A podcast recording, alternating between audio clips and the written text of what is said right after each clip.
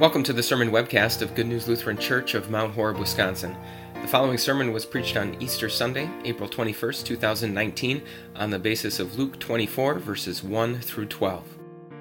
As I'm sure a lot of you are aware, Holy Week 2019 got off to kind of a rough start. On Monday, the very famous Notre Dame Cathedral in Paris caught fire. And of course, a of, like a lot of things in 2019, this was something that we didn't just hear about or read about. We got to watch. We got to see the pictures and the footage as they came flooding in. A sad sight to behold for many reasons. It's a building that's almost 800 years old.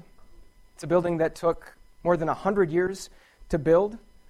It's incredibly beautiful, both inside and out. It's a triumph of medieval architecture and technology. A lot of very historically significant events have happened in that building. And yet, I think watching Notre Dame Cathedral burn was difficult for people for at least one more very important reason. See, whenever I visit a place like that, I can't help but just look up in absolute awe and think to myself, look at what people did. Look at what human beings are capable of. And 800 years ago, no less. I mean, you think about the money and the time and the skill and the manpower and the lives that were dedicated to building that building. And then in 15 short hours, so much of it can be undone.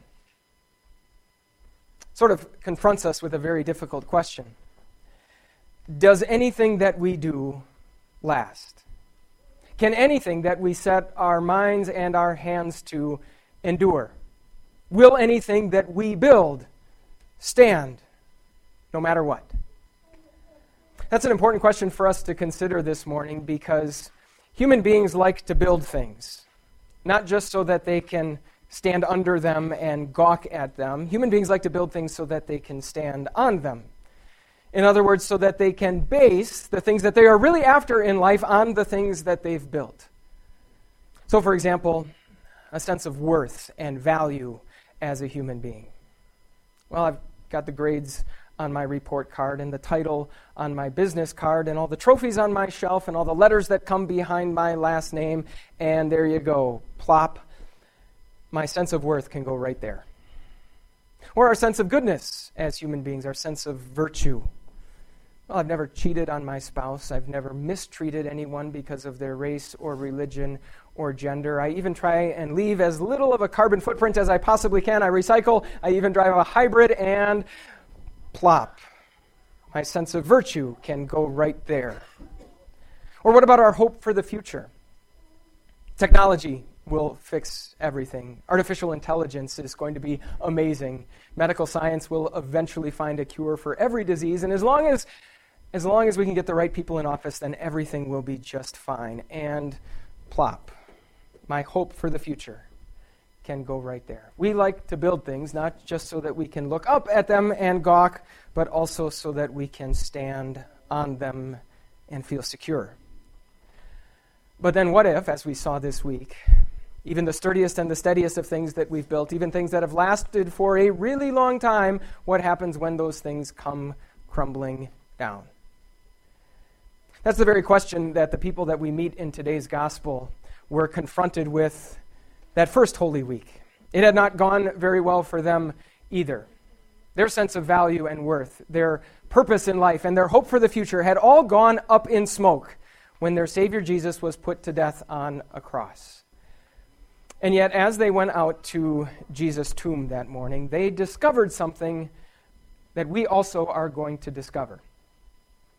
That no matter what might happen, no matter what might attack it, no matter what assaults it might endure. Even when everything else fails, Easter still stands.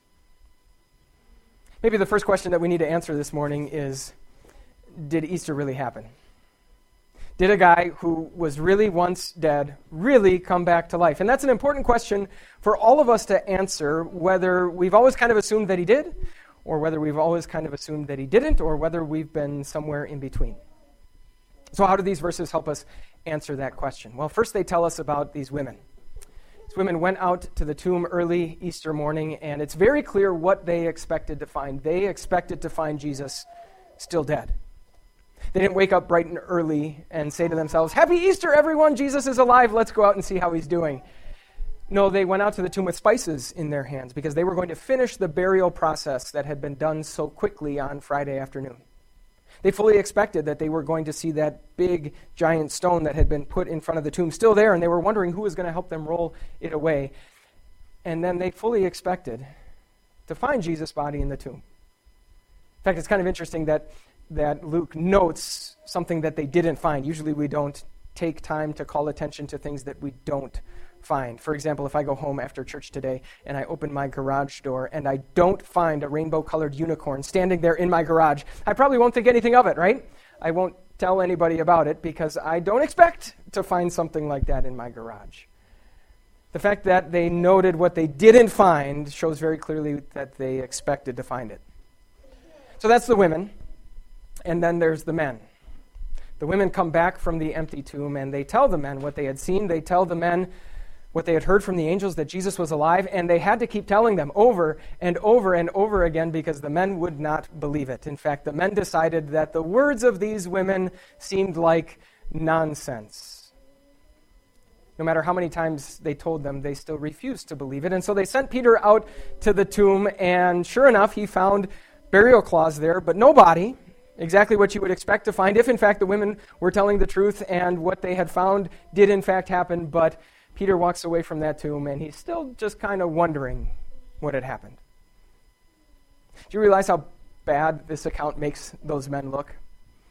And what's truly remarkable about the fact that they look the worst in this account is do you know who's telling this story? Those very same men are. These very same men who are in the story were the ones responsible for preserving and eventually writing down the events of that first Easter morning. In other words, they controlled the entire narrative and yet, this is what they chose to say.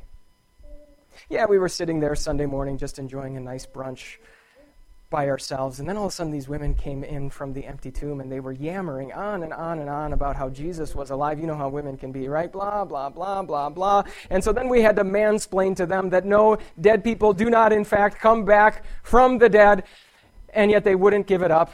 And so finally, we sent Peter out to the tomb, and he checked it out, and sure enough, what he saw very much backed up what they had said. But you know, we're still not sure what happened. We're still trying to get to the bottom of it.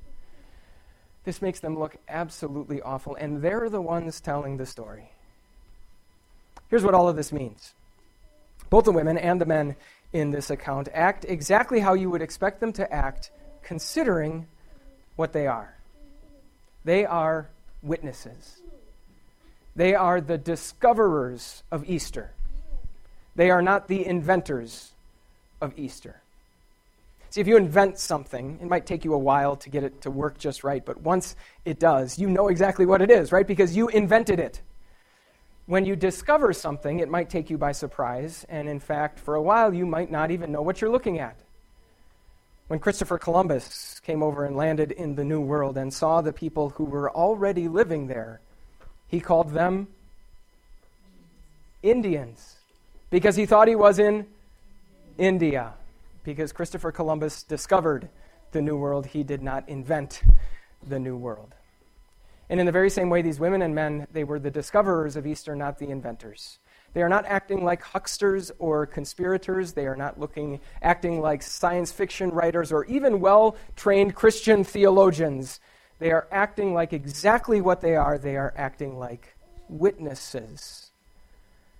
One of the things that these verses show us is that Easter will not fall even if you don't believe it. In other words, the reality of Easter is not dependent on our faith in whether it did or did not happen. It either happened or it didn't, whether you believe it or not. In fact, the very first witnesses of the resurrection, these disciples, they did not believe it. And yet, in spite of their best efforts, the good news of Easter still got out. And there's only one explanation for that it's because Jesus himself had gotten out of that tomb. Easter still stands. Easter will not fall, even if you don't believe it. And here's why that's important. Like I said before, when it comes to our sense of worth, our sense of virtue, our hope for the future, we are looking for something secure to stand on. And so, if we are going to make Jesus what he did for us and who he is, if we are going to make Jesus even a small part of what we are standing on, then it needs to be real. It needs to be solid. It needs to have actually happened. In fact, not only that, but we're, we're not just doing that for ourselves, we're also doing that for the people for whom we are responsible. Maybe most notably, our children. Each and every day, we are doing figuratively for our children what we probably did literally a time or two when they were much, much smaller. We're picking them up, we're putting them in one very specific place, and we're saying to them, Stand right there, don't move a muscle. We are teaching our children what they are to stand on. And if Jesus, who he is, what he's done, is going to be even a small part of what they are standing on, then we need to know that it's real, that it happened, that it holds up. And it does. Easter will not fall, even if you do not believe in it. I really, really hope and just know deep down in my heart that something is true. That might be good for other situations. That might be good enough for the good weather that we're hoping for. That might be good enough for the Milwaukee Bucks playoff run that we're hoping to see. That might be good enough for our hopes for the 2020 election, but not for this. Not for the most important things in life, and certainly not for eternity. We need something solid. And Easter is. Easter will not fall, even if you don't believe in it. And that means the good news is that Easter won't fall if you do, in fact, decide to believe in it. I don't know if you realize this, but we often use that phrase believe in in two completely different ways in our normal everyday speech. For example, someone might say, I believe in the Easter Bunny. Someone else might say, I believe in Donald Trump. Same exact phrase, two completely different meanings, right? If you say, I believe in the Easter Bunny, you're saying, I believe that the Easter Bunny is real, that he exists. If you say, I believe in Donald Trump, you're saying that you trust him, that you have confidence in the job that he's doing as president. And by the way, no wisecracks about what each of those comments might indicate about a person's intelligence or lack thereof. Here's the point. We don't need to say that we believe in Easter in the sense that we believe it's real. It, it is real or isn't real, whether we believe it or not. But because it is real, we very much do need to believe in Easter. That's the very reason we can stand on it, trust it, put our confidence in it. And the angels told the women exactly why that is. When the angels appeared to the women at the tomb, they said this He is not here, he has risen. Remember how he told you the Son of Man must be delivered over to the hands of sinners, be crucified, and on the third day be raised again. In other words, the angels didn't simply tell the women Jesus is alive, they said Jesus is alive as promised. Jesus is alive exactly how it had to be. And there's a very important difference there. If you've played any amount of pool in your life, you know that sometimes the shot that you are taking can go way off course and yet, just by chance, and after about 12 different ricochets, one of your balls can still magically end up in one of the holes. That's why in pool, at least if, if you're a, a pretty decent pool player, you have to sort of tell what you're going to do, right? You have to call your shot. Otherwise, in pool, they call that slop, right? The angels are telling the women that when it comes to Jesus, his resurrection from the dead is not slop all of his hopes and plans didn't come unraveled. Everything didn't go wrong, and then, oh, it turns out well in the end. No, Jesus didn't simply rise from the dead, Jesus called his shot. Everything had gone exactly right, even the very things that seemed to be most wrong. And that, friends, is why we need to believe in Easter and stand firmly on it. I think you would agree that it's not uncommon for things in our life to seem exactly wrong. And when that's the case, our hope in God, the hope that we have, is not simply that, well, maybe they'll turn around, or maybe things will get better, or maybe we'll come out successfully on the other side. Instead, our hope is that even when things ex- seem exactly wrong, our God can and will use those very things to work what is exactly right. Start with our sin, for example. I mentioned before how we often like to build our sense of virtue on our own behavior, on the good things that we have done. Boy, talk about a house of cards that, as we all know, comes crumbling to the ground very, very quickly. What is God going to do about our sin? These verses tell us. The angels told the women that Jesus was handed over into the hands of sinners. That God took the very worst of human evil and he put Jesus right in the middle of it, and in fact, he used it to bring about forgiveness and salvation. Think that your sin would be somehow too big for God to handle. Jesus' resurrection proves that the payment he made on Good Friday is finished and complete and sufficient. You have been forgiven. What about when all of our plans in life fail? What about when all of our dreams don't come true? Or what about when our dreams do come true, but they don't live up to expectation and we are still left feeling empty inside? What's God going to do about that? Well, the angels told the women that Jesus was handed over to be crucified. Feel like your life seems like a failure? Jesus' entire life looked like a failure. He was rejected by his own people, he was betrayed and abandoned by his closest friends, and then he died the most shameful death a person could ever die. He was crucified, and God used those very things, those very awful, awful things, to work his greatest and best blessings for the whole world. God can and will do the same for you. Or what about, worst of all, death itself?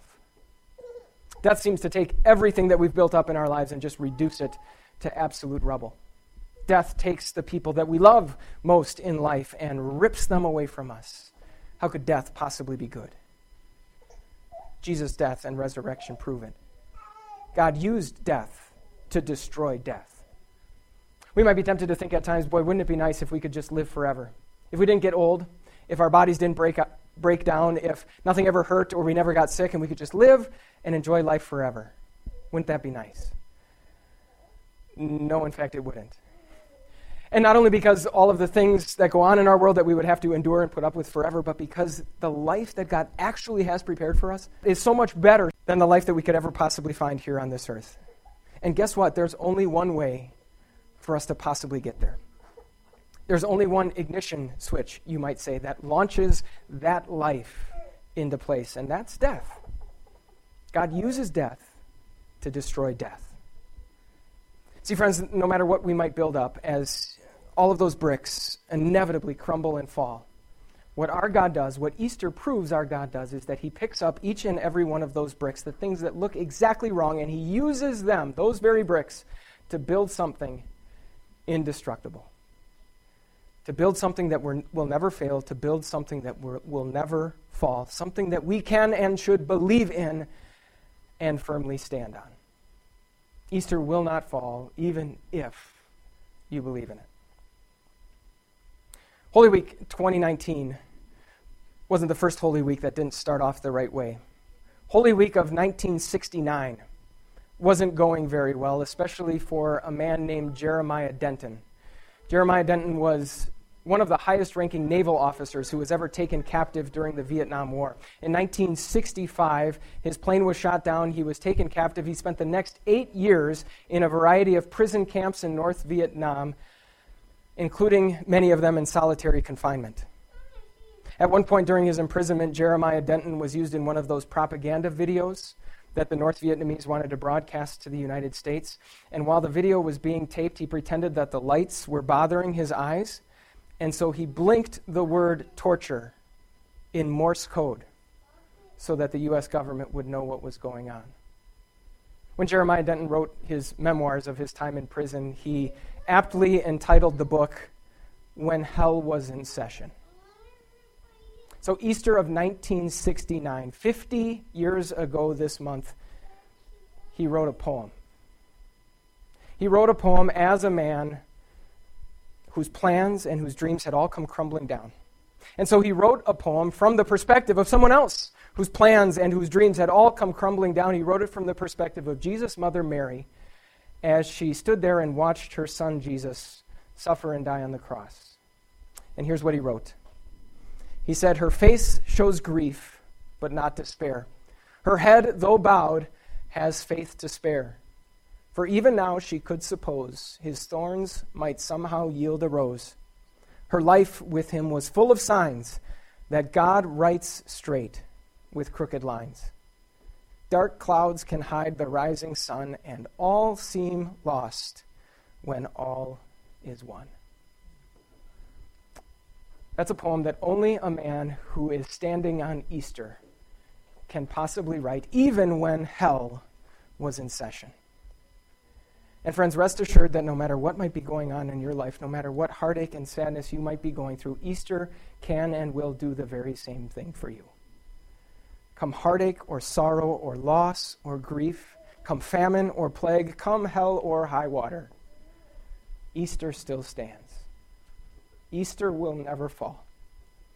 And so believe in it, stand on it, and neither will you. Christ is risen. He is risen indeed. Amen. For more information about Good News Lutheran Church, visit www.goodnewslc.org.